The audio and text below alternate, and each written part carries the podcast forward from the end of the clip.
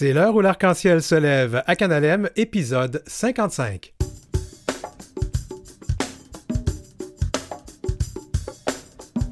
Au sommaire de ce 18 décembre 2023, 24 millions de dollars sur 5 ans c'est un nouveau plan du gouvernement québécois de lutte contre l'homophobie et la transphobie. Et pour en parler, nous recevons la ministre responsable de la condition féminine, Martine Biron.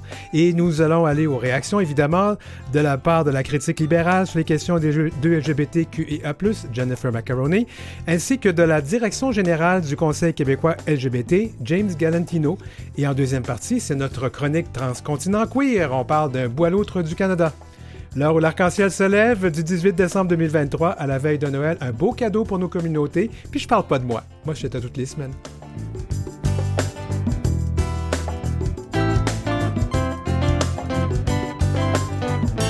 Vous écoutez L'heure où l'arc-en-ciel se lève avec Denis Martin Chabot.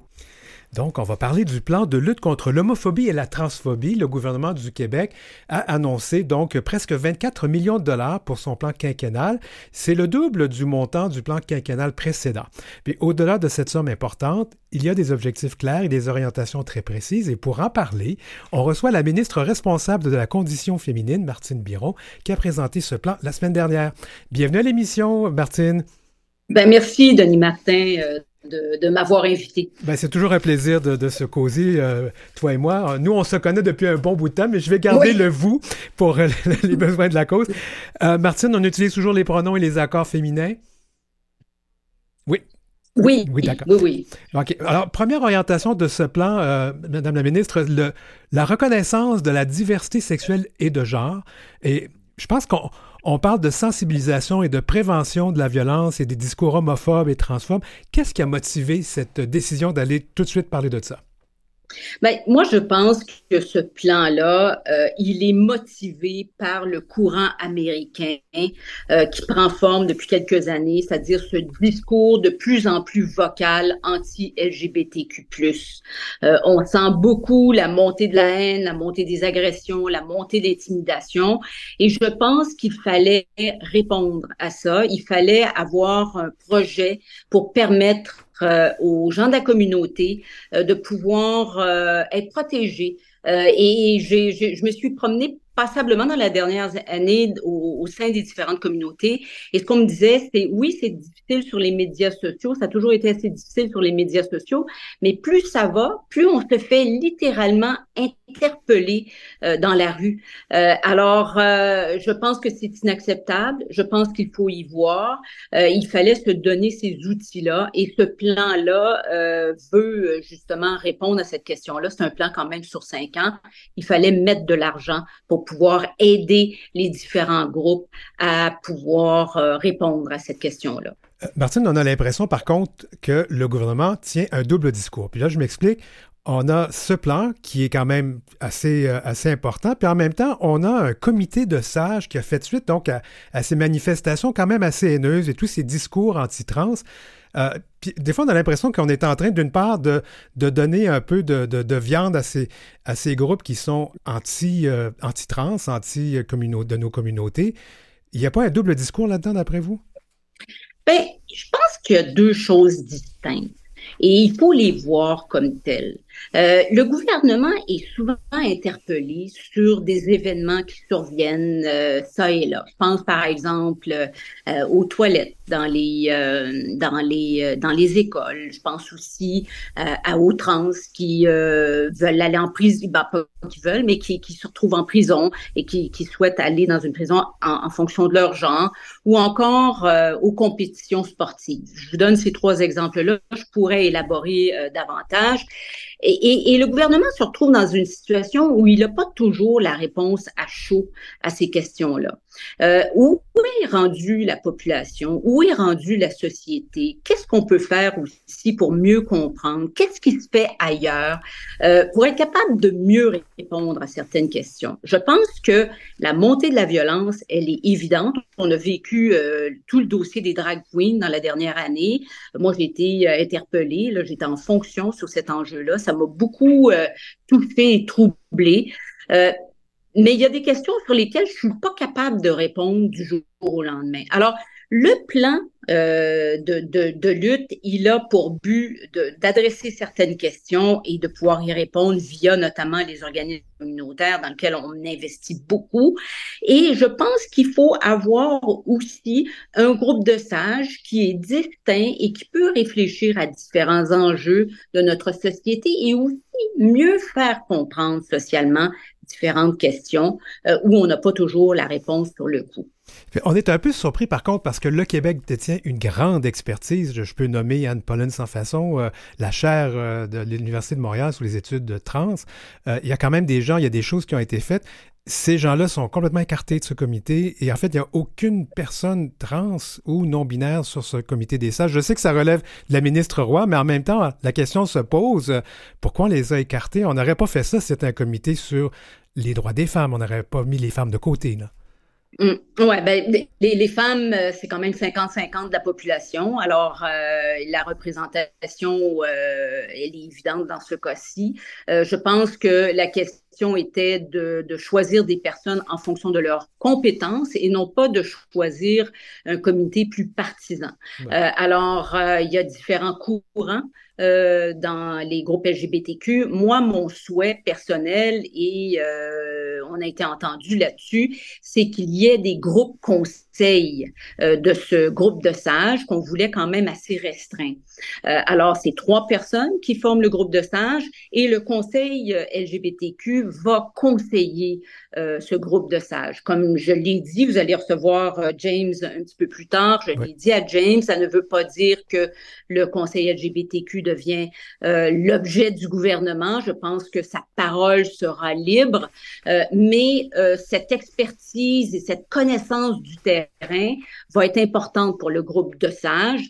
alors, je souhaite qu'il puisse faire ce travail de conseil sur ce qui se passe sur le terrain, sur différents enjeux qui pourront aider le groupe de sages à avancer dans leurs travaux. tout en faisant leur travail de terrain. ils seront d'ailleurs bien pour pouvoir euh, travailler avec euh, la communauté sur le terrain.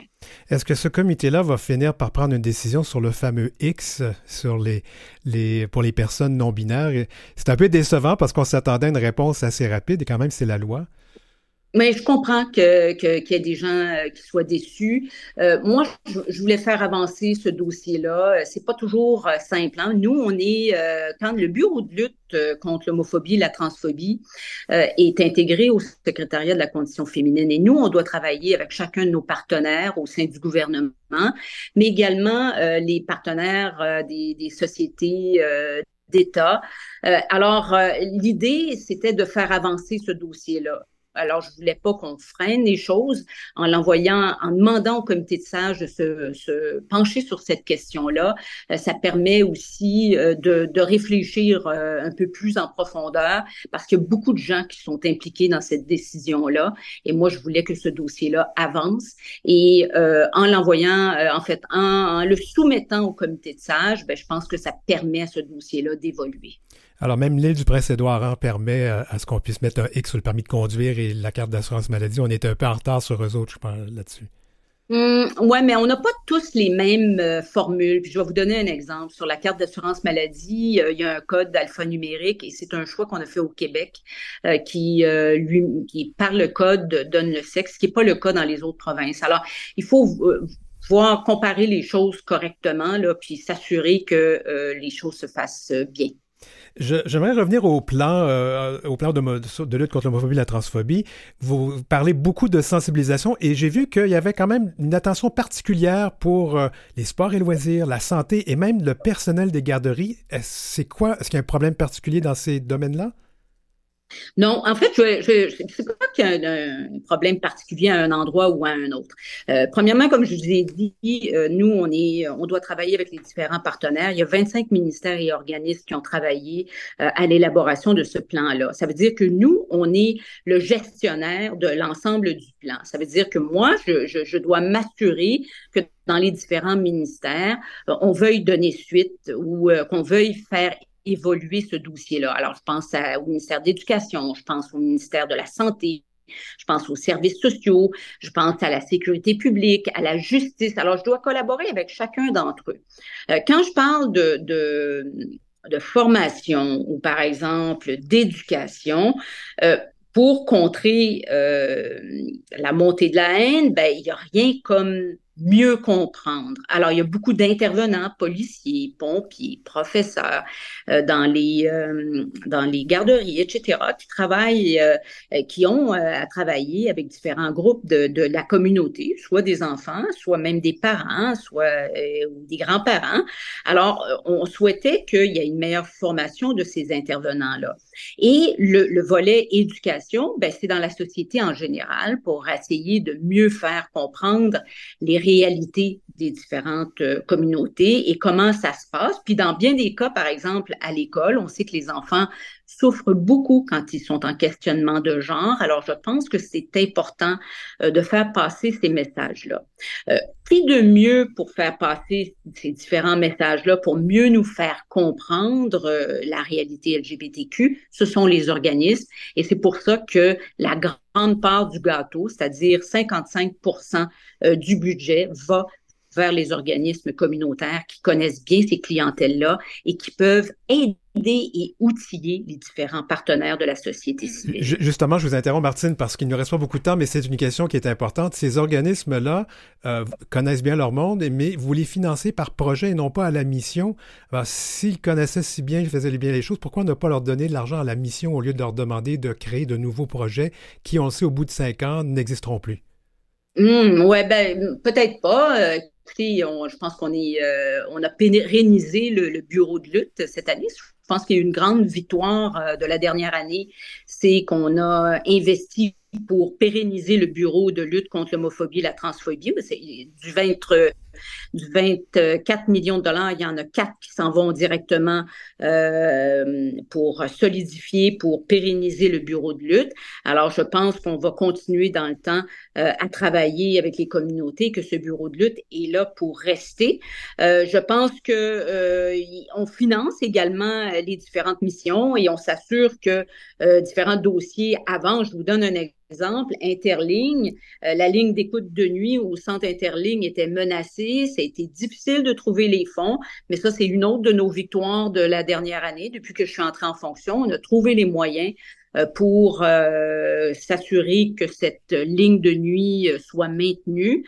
Alors, il y a, il y a c'est pas, moi, je suis là pour protéger les droits des communautés LGBTQ et j'ai l'intention de le faire à travers le temps. Bien, Martine Biron, ministre responsable de la condition féminine, qui est aussi responsable donc du dossier du Bureau de lutte contre l'homophobie et la transphobie. Merci beaucoup d'avoir été avec nous. Merci, Denis Martin. Bonne soirée. Et puis, bon temps des fêtes à, à vous et à votre famille. Merci à vous aussi.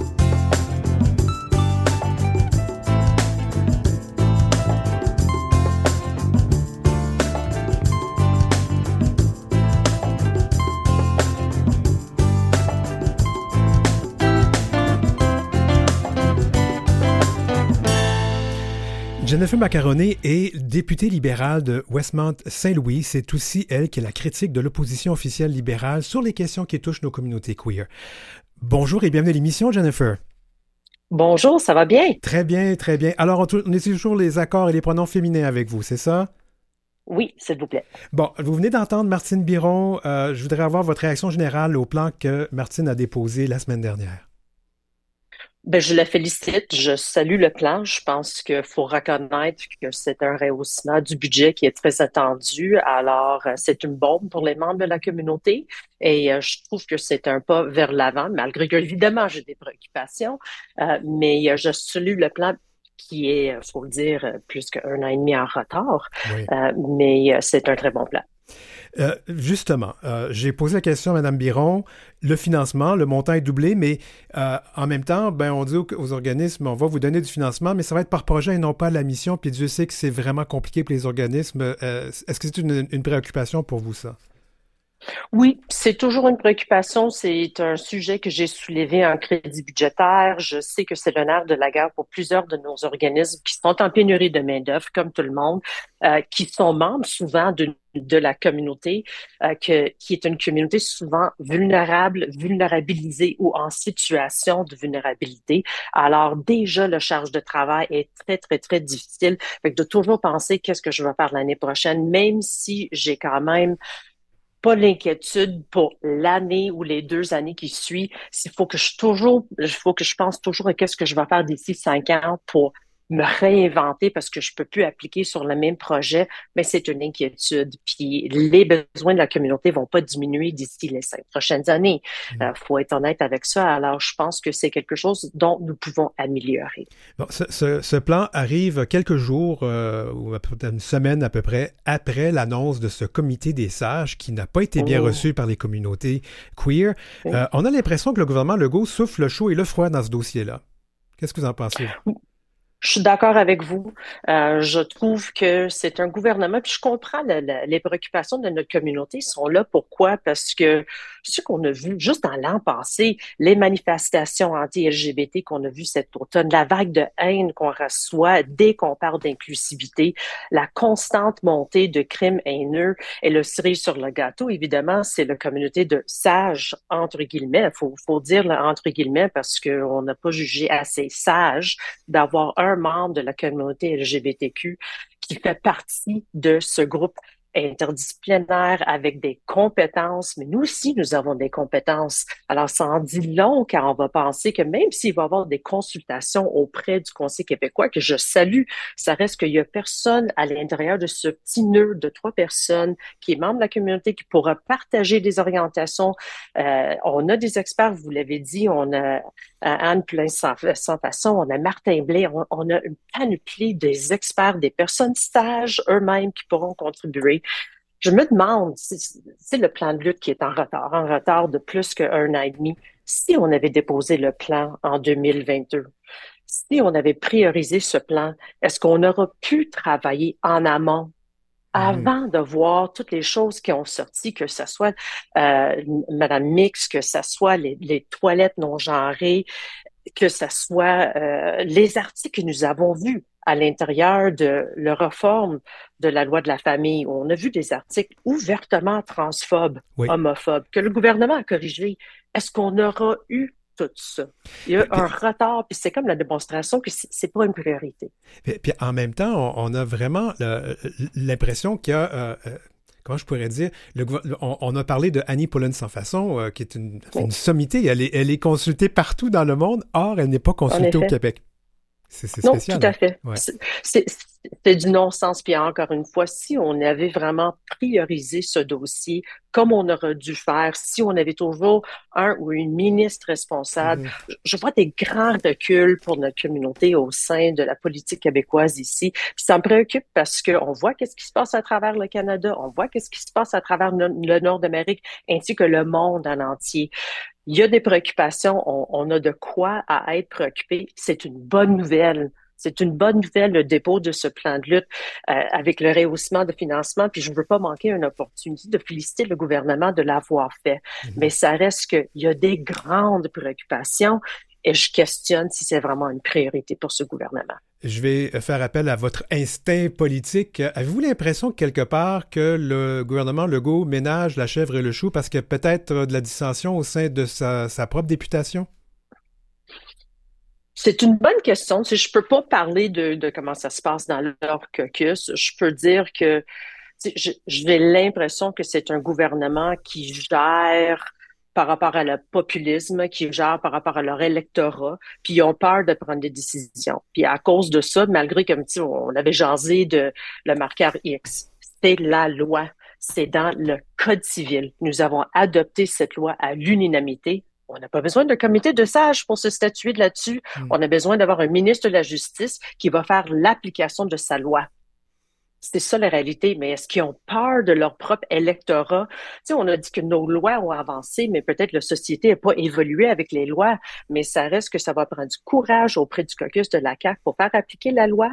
Parce qu'on a des gens qui sont en attente, qui sont vulnérables, qui, attendent après ça. Est-ce que c'est vrai que Alex Frédéric doit faire une sixième grève de faim pour se faire attendre?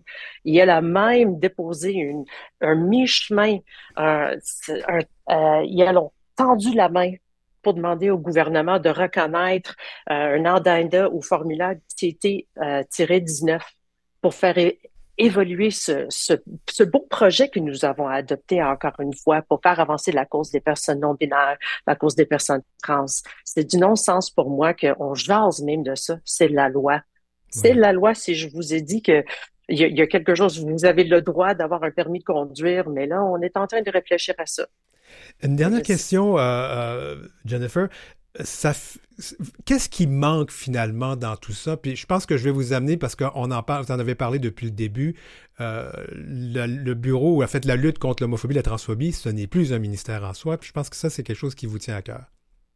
Oui, ça me tient énormément à cœur parce que auparavant, c'était toujours sous la responsabilité du ministre de la Justice. Pourquoi? Parce qu'on parle des droits des membres de la communauté, souvent qui sont en recul ou qu'on souhaite faire avancer. Puis le Québec a toujours été vu comme un leader mondial en ce qui concerne les droits des membres de notre communauté. Moi, je vois vraiment ça comme un recul, mais un recul important, puis c'est quelque chose que nous devons se préoccuper c'est, je me demande, on a un comité de sages, mais c'est quoi le rôle du bureau de lutte d'abord? Pourquoi qu'on a besoin d'avoir un comité de sages? Pourquoi que c'est pas le bureau de lutte qui prend le lead, puis c'est eux qui consultent ces trois personnes? Pourquoi ben que c'est pas l'inverse? Mm-hmm. c'est des questions qui se posent. Ben, on va devoir s'arrêter là-dessus. Jennifer Macaroni, députée de Westmount-Saint-Louis et aussi critique du Parti libéral sur les questions de LGBTQIA+. Puis on va vous souhaiter de joyeuses fêtes à vous et à votre famille. Merci à vous pareillement.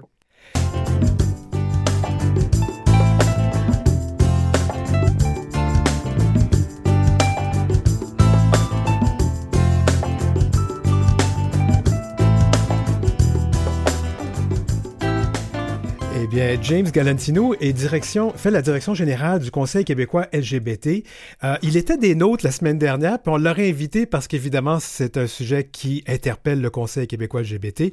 Alors, j'aimerais d'abord euh, ben, remercier James d'être là aujourd'hui. Bienvenue à l'émission. Merci beaucoup. Alors, euh, ben, d'abord, comment, le, comment le, Conseil québécois LGBT qui a été consulté là, dans l'élaboration du plan de lutte contre l'homophobie et la transphobie. Comment vous recevez ce plan? Qui a été annoncé par Mme Biron?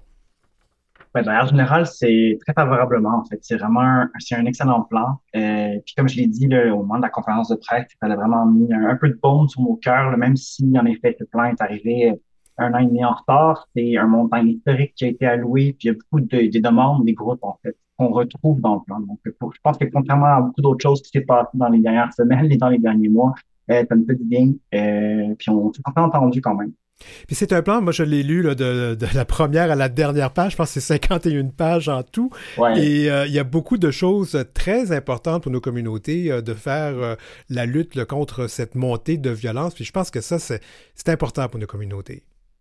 Oui, tout à fait. Donc, vraiment, une des choses qui était positive là, de certains retards qui, qui est arrivé, c'est qu'ils ont changé des choses, ils ont carrément rajouté des mesures qui ciblent spécifiquement mais la violence et la montée des discours haineux. Et sincèrement, je c'est le maire de la gare en ce moment, qui nous préoccupe le plus, qui est ça qu'on fait face le plus. Donc, le fait qu'il y ait une mesure qui porte spécifiquement là-dessus, c'est d'ailleurs comme un, objectif d'une des orientations, euh, une des grandes orientations de s'attaquer à cette haine-là. Donc, je trouve que c'est, ça, c'est une chose, en effet, qu'on, pense qui est importante. Est-ce que ce plan est à la hauteur des attentes de la communauté, notamment pour ce qui est de dans le contexte dans lequel on vit présentement? Écoute, c'est sûr que concernant la violence, moi, j'aurais aimé aller plus loin. Présentement, on a la, montée des puis la montée des incidents violents. On a, une mesure qui est très bien. Euh, par contre, j'aurais aimé aller encore plus loin. Si nous, au Conseil québécois LGBT, on a un plan d'action contre la haine.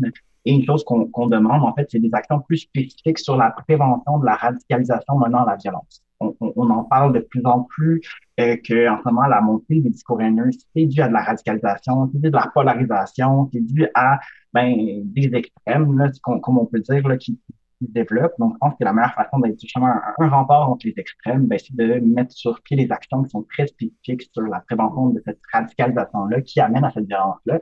Et c'est vers là, d'ailleurs, que nous, on, va, en fait, nos revendications présentement, c'est entre autres le renouvellement du plan d'action gouvernemental euh, contre, la radicalisation, contre la radicalisation dans la violence, parce que justement, on pense que c'est un, besoin, en fait, de s'attaquer à, ça spécifiquement. Puis on n'a pas les outils, nous, l'expertise pour euh, ça, mais on est en partenariat avec les organismes qui sont spécifiquement sur cette, euh, sur cette expertise-là. Puis on va aller de l'avant avec euh, ce besoin-là. Oui, parce que le Conseil québécois LGBT représente à peu près 70 organisations communautaires, là, si je ne me trompe pas. et la ministre Biron l'a même dit en, dans cette entrevue, avant, dans l'entrevue avant la, vôtre, qui mm. nous a dit, ben nous, les organismes communautaires, on sait qu'ils connaissent leur monde, connaissent leur terrain, mais on vous finance, mais on vous finance encore et toujours par projet et non pas la mission. Et c'est là où le bas blesse. Oui, oui, non, mais tout à fait, en fait. C'est sûr que l'enjeu du sous-financement, c'est un enjeu effectivement important. C'est vraiment le, l'argent, malheureusement, c'est ce qui nous fait vivre, c'est ce qui nous permet de, de, de, faire vivre nos activités, de faire vivre nos organismes, qui nous permet d'offrir des bonnes conditions de travail à nos employés, qui nous permet d'offrir des services. Puis la demande pour les services, elle ne fait que augmenter. Donc, pour répondre à cette demande-là, pour éviter que nos employés partent en burn-out, ben, il faut embaucher plus, puis pour embaucher plus, ben, il faut plus d'argent. Donc là, présentement, ce qu'on nous propose, par contre, qui est positif, en fait, c'est qu'il y a quand même dans le plan de l'aide complémentaire à la mission. Et on nous a, puis présentement, quelque chose qu'on reçoit du plan, de plusieurs organismes reçoivent, là, du, plan de lutte. Le plan de lutte donne de l'argent complémentaire à la mission, euh, qui aide justement les organismes à, à, faire leurs activités, et ça, sans que ce soit un projet. Euh, cette aide-là va être bonifiée. Je ne sais pas dans quelle mesure elle sera bonifiée. Donc, sur le 11 millions qu'on va recevoir, je ne sais pas encore quelle partie va être à la mission puis quelle partie va être au projet. Par contre, en ce qui concerne les projets, une demande qu'on avait, c'était que ben, on comprend quand même la nécessité des projets pour aller cibler des mesures spécifiques, mais on a dit que les projets peuvent être sur au moins plus qu'un an. Parce que ce qui est plus difficile, c'est un projet qui dure juste un an. Tu fais une demande, sur toi de l'argent, tu dois faire la réduction de compte, c'est super énergivore, puis ça dure juste un an. Puis là, ça, ça a été entendu que les projets vont être sur au moins deux ans. Donc, il y a au moins ça qui est aussi positif, qu'on qu'on peut malheureusement pas complètement se débarrasser des, appels à projets. Ça va été très, très avant-gardiste et très, très, d'avoir que de, de l'argent à la mission, tout à fait. Euh, ça a été super bien reçu, mais on, on comprend l'enjeu avec les mesures qui sont plus spécifiques et qui veulent atteindre des objectifs qui sont très spécifiques de la part euh, du plan de en quelques secondes, James, sentez-vous que le gouvernement vous appuie? Sentez-vous que ce gouvernement est, euh, est vraiment là, qu'il n'y a pas... Je, posais la question au début d'émission, ce qui n'est pas en train de sauver la, chèvre et le chou, parce qu'on sait qu'il y, a des, y a des enjeux parfois avec certains membres du, du, du, du Parlement, du gouvernement? Ben oui et non. Je pense que le, plan démontre en effet une reconnaissance de notre expertise, un, un envie. Mme Biron a travaillé très, très fort pour aller chercher presque 24 millions pour doubler les montants. À côté de ça, bien évidemment, comme vous savez, là, on, a le comité de stage, on a le mandat de la mention X qui est aussi refilé au stage, qui pour nous extrêmement difficile à avaler. Là, comme Donc, il y a des choses qu'on se sent soutien, puis des fois, ben, on se sent qu'on fait un peu laisser tomber. James Galantino, euh, direction générale du Conseil québécois LGBT, merci beaucoup d'avoir été des nôtres et puis euh, ben, bon temps des fêtes à, à toi et à ta famille. Un grand merci, bonne soirée. Et nous, on vous revient après la pause. Écrivez-nous à heurciel.gmail.com. C'est heurciel en un seul mot et en minuscule, gmail.com. Suivez Denis Martin Chabot sur Facebook ou Instagram à DM auteur. Nous sommes de retour à l'heure où l'arc-en-ciel se lève, épisode 55.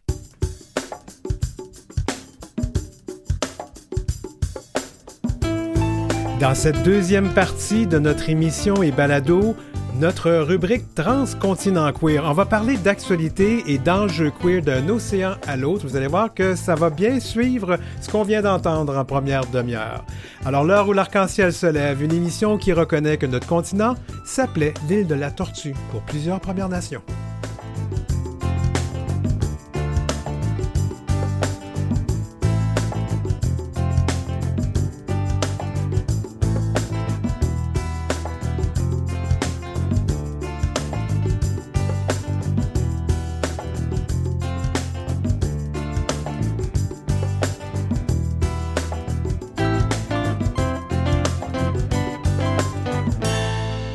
C'est l'heure où l'arc-en-ciel se lève avec Denis Martin Chabot. Transcontinent queer. Enjeux et réalité queer d'un océan à l'autre. Salut, Dan Robichaud, animateur de radio et activiste queer qu'on rejoint dans la municipalité de Clare, en Nouvelle-Écosse. Allô? Bonsoir, il vente, il pleut, il ne fait pas beau en Nouvelle-Écosse, mais c'est toujours bien d'être ici dessous l'arc-en-ciel. Ah, sous Nous, on a toujours l'arc-en-ciel ici, mais je peux t'assurer que c'est pas mieux à Montréal non plus, puis partout au Québec. Je pense qu'il pleut d'un bout à l'autre du pays. Euh, on va le voir. Elisabeth Bruns, qu'on rejoint, euh, qui est à Toronto, elle est coordonnatrice de l'engagement communautaire franco-queer. Ça va bien chez vous? Il pleut effectivement ici aussi, mais ça fait plaisir d'être là ce soir. Moi, je peux vous dire que mon chien à la maison, là, c'est la grande déprime aujourd'hui parce que c'est gris, pauvre lui. Et puis, on va rejoindre à Edmonton Roseva Forg Jenkins, qui est euh, coordonnatrice de la programmation Comité franco-queer de l'Ouest. Ça va bien chez vous? Oui, euh, bien merci. C'est très inhabituel qu'on a tellement du beau temps en début décembre et euh, le fait qu'on va peut-être pas avoir un Noël blanc, ça fait vraiment bizarre, mais euh, au moins il fait soleil. Voilà. Eh bien, je pense qu'on va euh, faire suite un peu à ce qui a été le, thème de la première demi-heure parce que le gouvernement du Québec a annoncé son plan de lutte contre l'homophobie et la transphobie. C'est quand même un plan ambitieux, c'est beaucoup d'argent, c'est 24 millions de dollars sur 5 ans. et on, on, on, pointe vraiment du doigt quelque chose de très important, c'est-à-dire la montée de la haine et de la violence contre nos communautés. Ça a dominé les nouvelles en 2023. J'aimerais ça qu'on parle un peu, qu'on revienne sur comment ça s'est passé dans vos régions respectives. Puis je pense que je vais lancer euh, Roseva là-dessus. Oui, donc c'est quelque chose qu'on a vu, euh, c'est quand on, euh, en regardant les articles et les actualités en Alberta et dans l'Ouest en général, Um, c'est quelque chose qu'on a vu euh, qui a monté. Euh, il y a eu des um, la GRC qui ont fait des um, qui ont vraiment fait des commentaires que c'est pas juste les crimes de haine, mais que les crimes sont particulièrement violents aussi qu'on voit. Alors c'est ça, il y a des manifestations contre les sessions de lecture par les drag queens.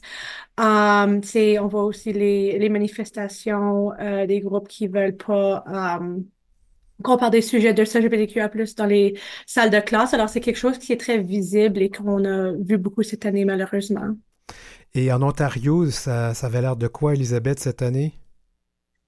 Ouais, c'est un peu similaire. On a vu, nous aussi, euh, beaucoup de manifestations, bien sûr, à Queen's Park, comme euh, vous en avez souvent entendu parler, mais aussi dans des écoles bah, ou à l'extérieur d'écoles, ce qui est particulièrement euh, dérangeant pour des groupes qui prétendent protéger les enfants, ensuite qui vont manifester des slogans vraiment agressifs, vraiment violents devant des écoles, déstabiliser complètement les journées scolaires.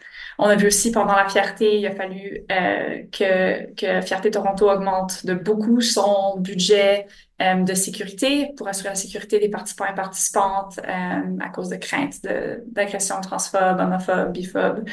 Euh, donc c'est ça, et on voit de façon aussi très insidieuse, comme on entend beaucoup que des personnes qui étaient ouvertement, qui sont ouvertement trans, euh, ouvertement non-binaires depuis des années, cette année en particulier, se sentent particulièrement nerveuses d'être, euh, de s'afficher publiquement. Donc, ouais.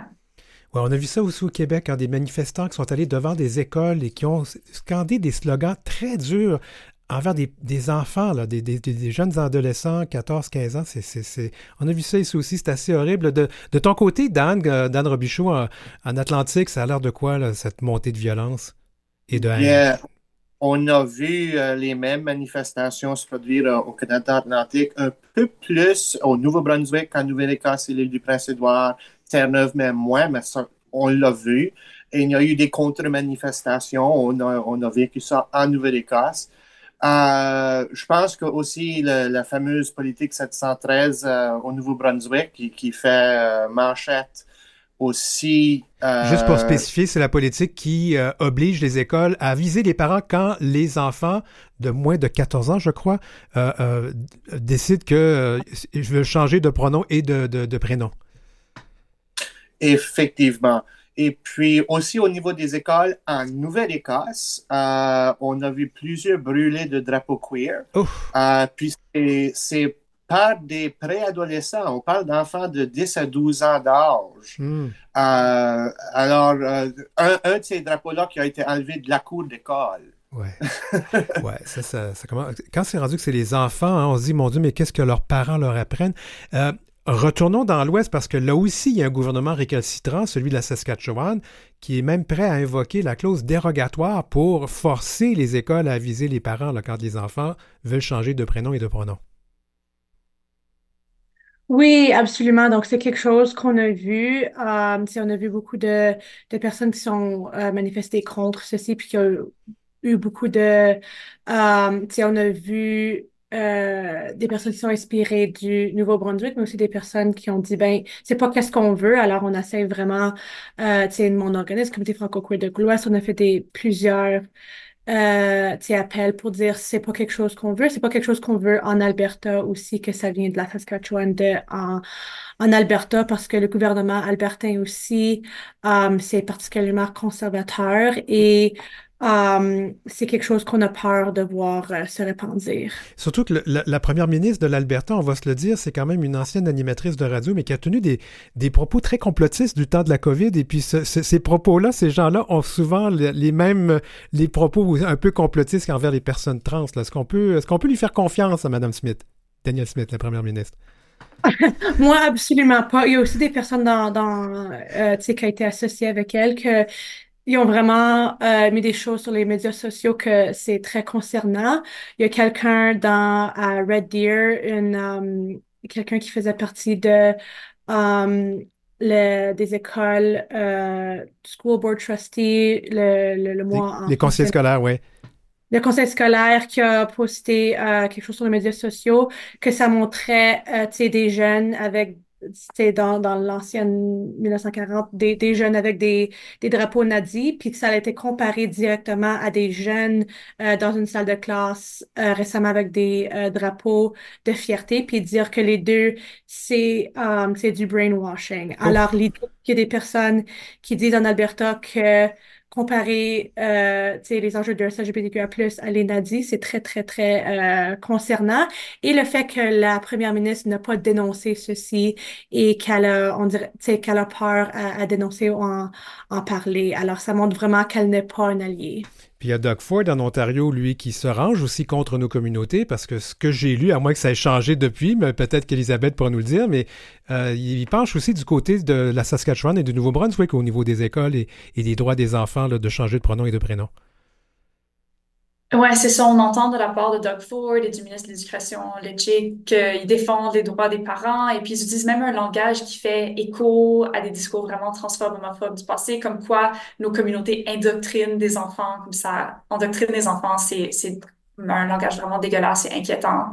Euh, et puis ensuite, on voit les répercussions de ça dans les écoles. aussi, on a vu beaucoup d'enfants carrément euh, commettre des actes de violence, déchirer des drapeaux, de la fierté, commettre des attaques dans la rue euh, contre des personnes de la communauté. Donc, c'est inquiétant que, que nos politiciens continuent d'utiliser ce langage pour gagner des points politiques et puis, tandis que ça cause de la violence vraiment concrète dans nos communautés. Je vais pas vous, euh, excusez-moi l'expression, je vais pas vous déculoter personne, mais je viens de lire, euh, avant d'entrer en onde, une dépêche selon laquelle Égal, qui est un organisme qui défend les droits de nos communautés d'un bout l'autre du pays, a remporté une victoire en cours, en fait, devant le tribunal des droits de la personne, sur l'utilisation du mot, justement, endoctrinement, mais on parle plus en anglais de grooming, et que c'est un, terme qui était dérogatoire envers nos communautés. Je sais pas si vous en avez entendu parler ou c'est quelque chose qui, que vous ben, je pense que. Oui, Elisabeth, oui, je vois. ouais, j'ai lu ça tout à l'heure et j'étais vraiment euh, heureuse de voir, euh, de voir cette, cette décision. C'est. C'est une réussite, une petite victoire. Oui, parce qu'on considère que c'est du langage haineux. Je vais retourner euh, en, en, Atlantique. Alors, il y a un gouvernement très récalcitrant au Nouveau-Brunswick. Est-ce que les autres gouvernements, Dan, sont plus ouvert pour nos communautés? Est-ce que ça va mieux peut-être en Nouvelle-Écosse, euh, euh, l'île du Prince-Édouard? Est-ce qu'il y a des choses positives dont on peut parler dans, ton coin du monde? Bien, euh, je pense certainement qu'en Nouvelle-Écosse, peut-être l'île du Prince-Édouard, le niveau de manifestation, le volume a été moins élevé. ça, a été, ça a été moins vu, ça a moins fait la une, ça a moins fait les journaux tout net. Mm-hmm au niveau de, de, la politique, euh, il n'y a rien en Nouvelle-Écosse pour même ressembler à la politique 713, et, ou, si je peux dire la tragédie de la politique 713 au Nouveau-Brunswick. Euh, je ne sais pas si c'est juste que notre gouvernement évite ces questions-là ou que les questions ne se posent pas. Euh, c'est certain qu'au Nouveau-Brunswick, ça a été beaucoup plus dans les médias, ce qui fait que les, les, gens qui veulent manifester, qui veulent parler contre ça, euh, sont plus forts, plus présents. Euh, Nouvelle-Écosse, ça a été un peu plus calme. Ouais. Mais il y a quand même une grande ville. Euh, des fois, les grandes villes, ça aide aussi parce qu'il y a une communauté très présente. Là, je, vais le dire, j'ai vécu aussi à Halifax. Alors, je, je il me semble qu'il y a une grande communauté queer là aussi. C'est plus difficile de faire de la discrimination quand il y a une grande communauté comme ça. Et remarquons, même à Halifax, cette année, il n'y a pas eu de marche de, de, marche de défilé de la fierté. Ah? C'était plutôt, je pense, parce que le comité avait de, de la réorganisation à faire et les dates qu'ils avaient prévues, là, ça fonctionnait pas en réseau de météo et d'autres choses. C'était pas, c'est pas, c'est pas, euh, c'était pas une manifestation, c'était pas protester d'annuler ça cette année, mais remarquons qu'à Halifax, ça n'a pas arrivé cette année. Ouais, un petit peu comme Montréal l'année dernière. Je retourne dans l'Ouest parce qu'il y a euh, encore, euh, euh, en Colombie-Britannique, il y a un gouvernement néo-démocrate et on a un nouveau premier ministre au Manitoba. En fait, on va parler de lui d'abord parce que c'est quand même quelqu'un qui semble donner de l'espoir à nos communautés, euh, une jeune personne des Premières Nations qui parle français en plus de ça. Euh, Roseva, c'est un espoir, c'est une lumière, c'est une lueur pour nous? Oui, oui, absolument. Non, moi, j'étais quelqu'un qui était très, très motivé en, voyant euh, ceci parce que c'est exactement ça, quelqu'un que, tu sais, moi, je connais depuis que en, en général qu'on, qu'on, que j'ai vu ses, euh, actions c'est tout le temps quelqu'un que j'ai trouvé très impressionnant. Alors le fait tu sais qu'il y a un gros poste euh, tellement important dans cette communauté euh, c'est vraiment quelque chose qui qui donne l'espoir. Et je pense aussi quelque chose qu'on a vu aussi à Edmonton aussi euh, on a un, um, un MLA quelqu'un d'un gouvernement aussi qui s'appelle Brooks Arcan Paul, qui est aussi un homme queer um, à Edmonton. Alors, on, le plus qu'on peut avoir cette représentation des personnes queer dans nos politiques, le, ben, soit qui sont queer ou qui sont de... Des alliés, ouais. Des alliés, on est, euh, on, on, leur souhaite toute la, la, bienvenue, certainement. Puis encore un gouvernement néo-démocrate euh, en Colombie-Britannique qui semble aussi assez proche de nos communautés. Est-ce qu'on peut le dire? Est-ce qu'on peut dire ça? Oui, moi, je suis moins, euh, je connais moins euh, Ouais. ce qui arrive en CB, mais c- ce que j'entends de, de mes collègues, tu sais, c'est vraiment quelque chose qui ont, qui ont moins de crainte, euh, tu sais, qui savent que le gouvernement va pas, par exemple, aller dans les mêmes directions que la Saskatchewan, le Nouveau-Brunswick, euh, que c'est quelque chose qui est, euh, que c'est moins, moins présent et plus euh, progressiste avec le, le premier ministre néo-démocrate. Transcontinent queer. Enjeux et réalité queer d'un océan à l'autre. Bon, on a, de faire passer le train un peu, ça va nous permettre de, poursuivre la conversation. Euh, Elisabeth, elle l'a mentionné un petit peu en, début de discussion. Euh, les organismes de fierté ont dû investir beaucoup euh, cette année pour la sécurité. Je le sais que ça a été le cas à Montréal. Je sais que ça a été le cas à Toronto. Même que le gouvernement Trudeau a, a- dû annoncer des sommes pour nos communautés. Euh, ça commence à, être compliqué hein, d'être queer dans notre pays. Je sais pas, je lance la question. La première personne qui y va, allez-y. Tiens, je vais te nommer Dan, vas-y. Euh, ben, effectivement, effectivement. Lorsque, lorsqu'il faut des renforts en sécurité pour avoir un festival, euh, un festival qui célèbre l'humanité et la diversité, euh, il faut commencer à se poser des questions. Euh, puis, si on parle d'endoctrinage ou de grooming, là, je pense que ça se fait peut-être même plus de l'autre côté. Mhm. Euh, on voit en Nouvelle-Écosse là, des drapeaux brûlés par des, des préadolescents. Euh, Ils la inventent pas, ça eux autres mêmes, là. C'est, pas inné chez eux comme enfants, disons. C'est appris, ils ont appris ça, euh, c'est le résultat de l'environnement. Euh, alors, je, je trouve que ça me préoccupe parce que qu'est-ce que le futur peut apporter? Est-ce que ça va donner, euh, est-ce que ça va donner du, de l'ampleur à, à ces voix-là qui, qu'on faisait, on faisait quand même, on s'avançait sur la cause depuis, euh, plusieurs années que les choses allaient bien, puis on dirait que tout à coup le volume monte, puis il y en a beaucoup de ça que c'est axé sur la communauté trans, pas nécessairement la communauté gay euh, queer, mais je pense que ces gens-là sont dans un état d'esprit qui ne comprennent pas qu'il y a une différence ou une diversité. Roseva, est-ce que c'est quelque chose dont on va devoir s'inquiéter, de se faire forcer de retourner dans nos placards finalement euh, par la force et peut-être, euh, ouais. on a des bonnes nouvelles ici en, Alberta. Je peux dire euh, pour les ce qui est de la fierté cette cette année, c'est qu'avant, je pense qu'il y avait des euh, dans les années précédentes, il y a eu des annulations parce qu'il y avait vraiment eu un appel pour la diversité.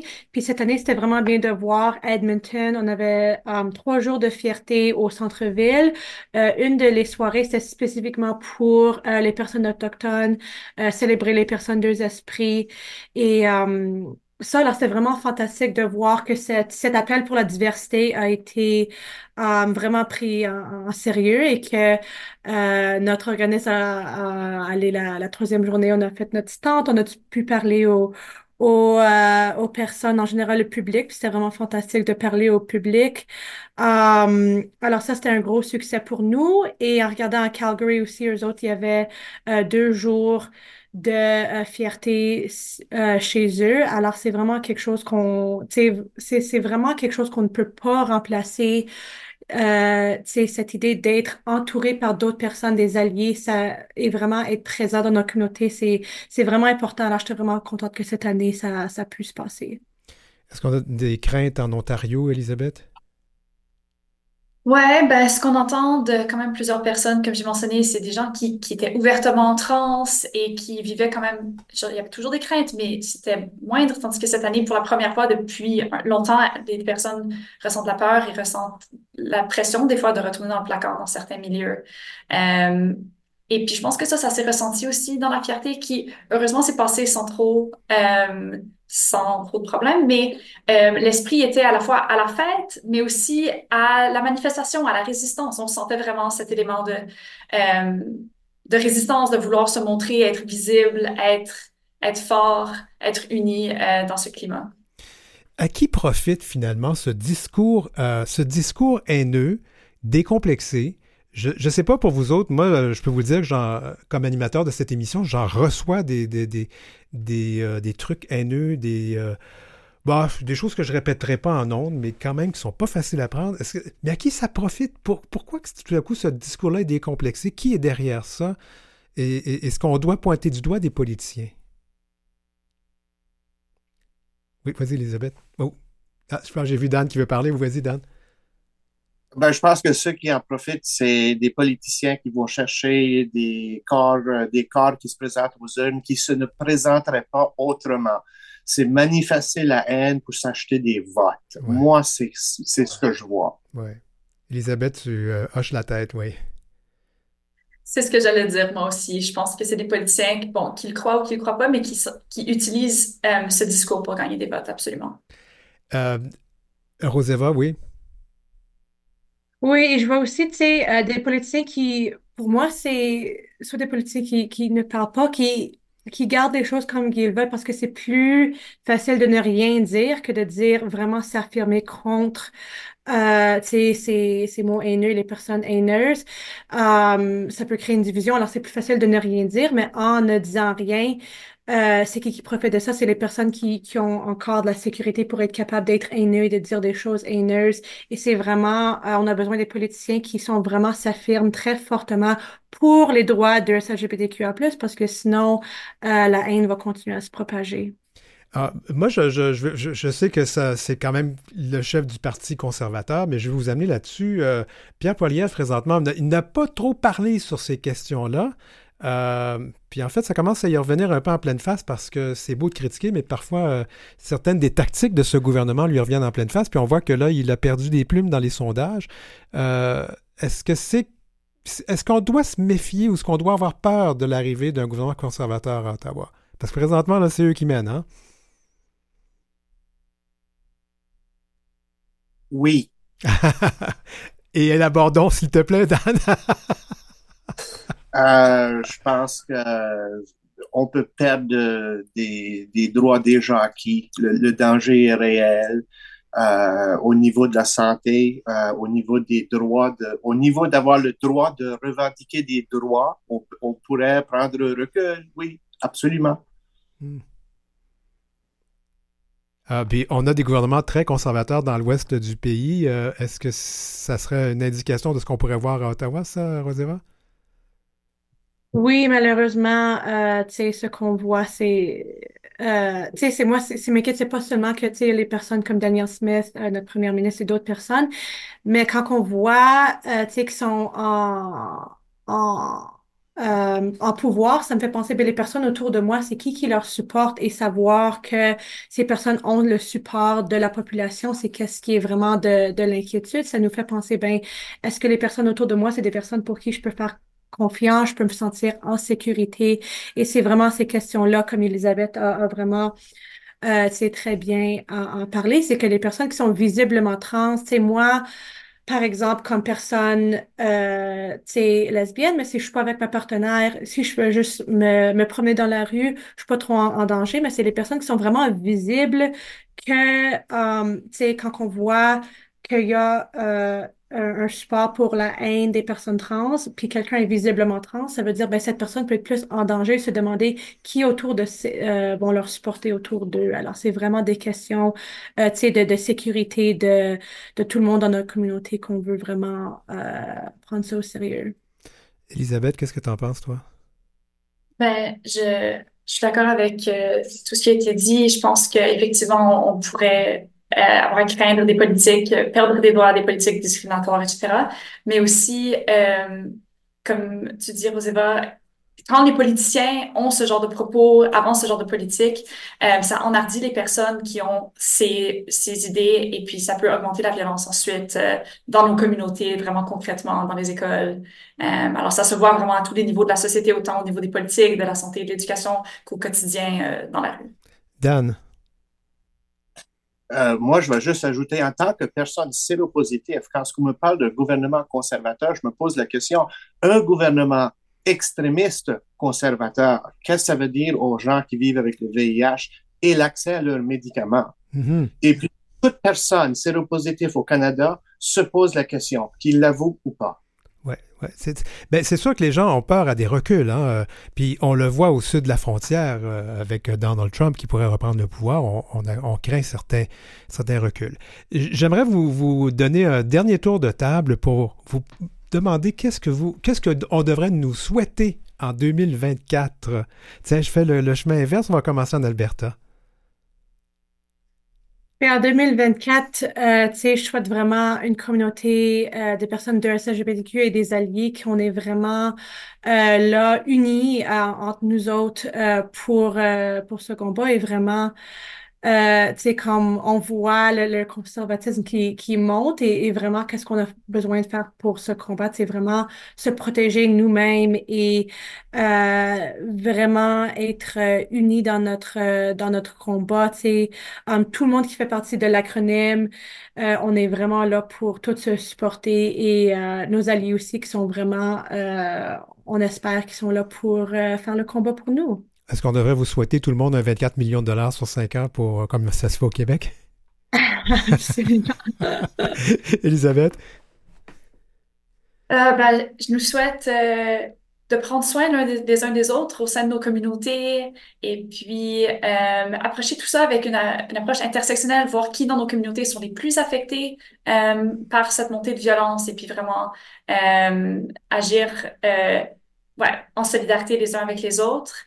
Et puis, j'aimerais voir aussi différentes associations professionnelles qui ont du pouvoir se prononcer également, un peu comme euh, la Fédération des enseignants et enseignantes des écoles secondaires de l'Ontario le fait et qui a encouragé ses enseignants à ne pas euh, sortir ses étudiants du placard. Alors, j'aimerais ça voir ce genre de solidarité aussi au niveau professionnel.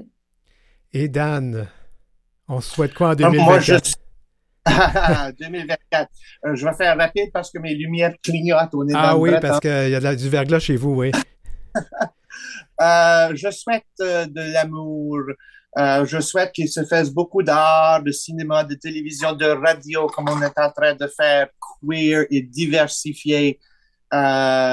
qu'ils se fassent plus de festivals et de, de défilés de la fierté. pour, sensibiliser, pour sensibiliser les gens, mais aussi pour donner des espaces sécuritaires à ceux qui en ont besoin. C'est ce ah, que je souhaite. Des paroles très sages, oui. Puis qu'il y ait moins de haine aussi hein, sur les réseaux sociaux. C'est très difficile parce que beaucoup de membres de nos communautés sont fragilisés souvent par les commentaires absolument méchants et haineux qui les frappent de plein front sur les réseaux sociaux. Moi, j'en reçois, mais je suis capable de, de, gérer ça. Mais je connais des gens qui, pour qui c'est beaucoup beaucoup pire que ça. Je voudrais vous remercier. Ça a été vraiment le fun euh, au cours de cette première partie de notre saison. Puis on va continuer en 2024 de, vous avoir puis de faire le tour de ce qui se passe au pays parce que c'est important de voir que nos communautés ne vivent pas là euh, euh, des choses très isolées. Ça se ressemble un peu partout. Ça nous aide de comprendre nos nos défis. Alors, je remercie Don Robichaud, qui est animateur de radio et activiste qu'on rejoint dans la municipalité de Clare, en Nouvelle-Écosse. J'aimerais remercier aussi Elisabeth Bruins, qui est coordonnatrice de l'engagement communautaire à Franco-Queer en Ontario, et Roseva Forg Jenkins, qui est coordonnatrice de la programmation Comité Franco-Queer de l'Ouest. Merci beaucoup à tout le monde. Merci. Merci. Bonne soirée.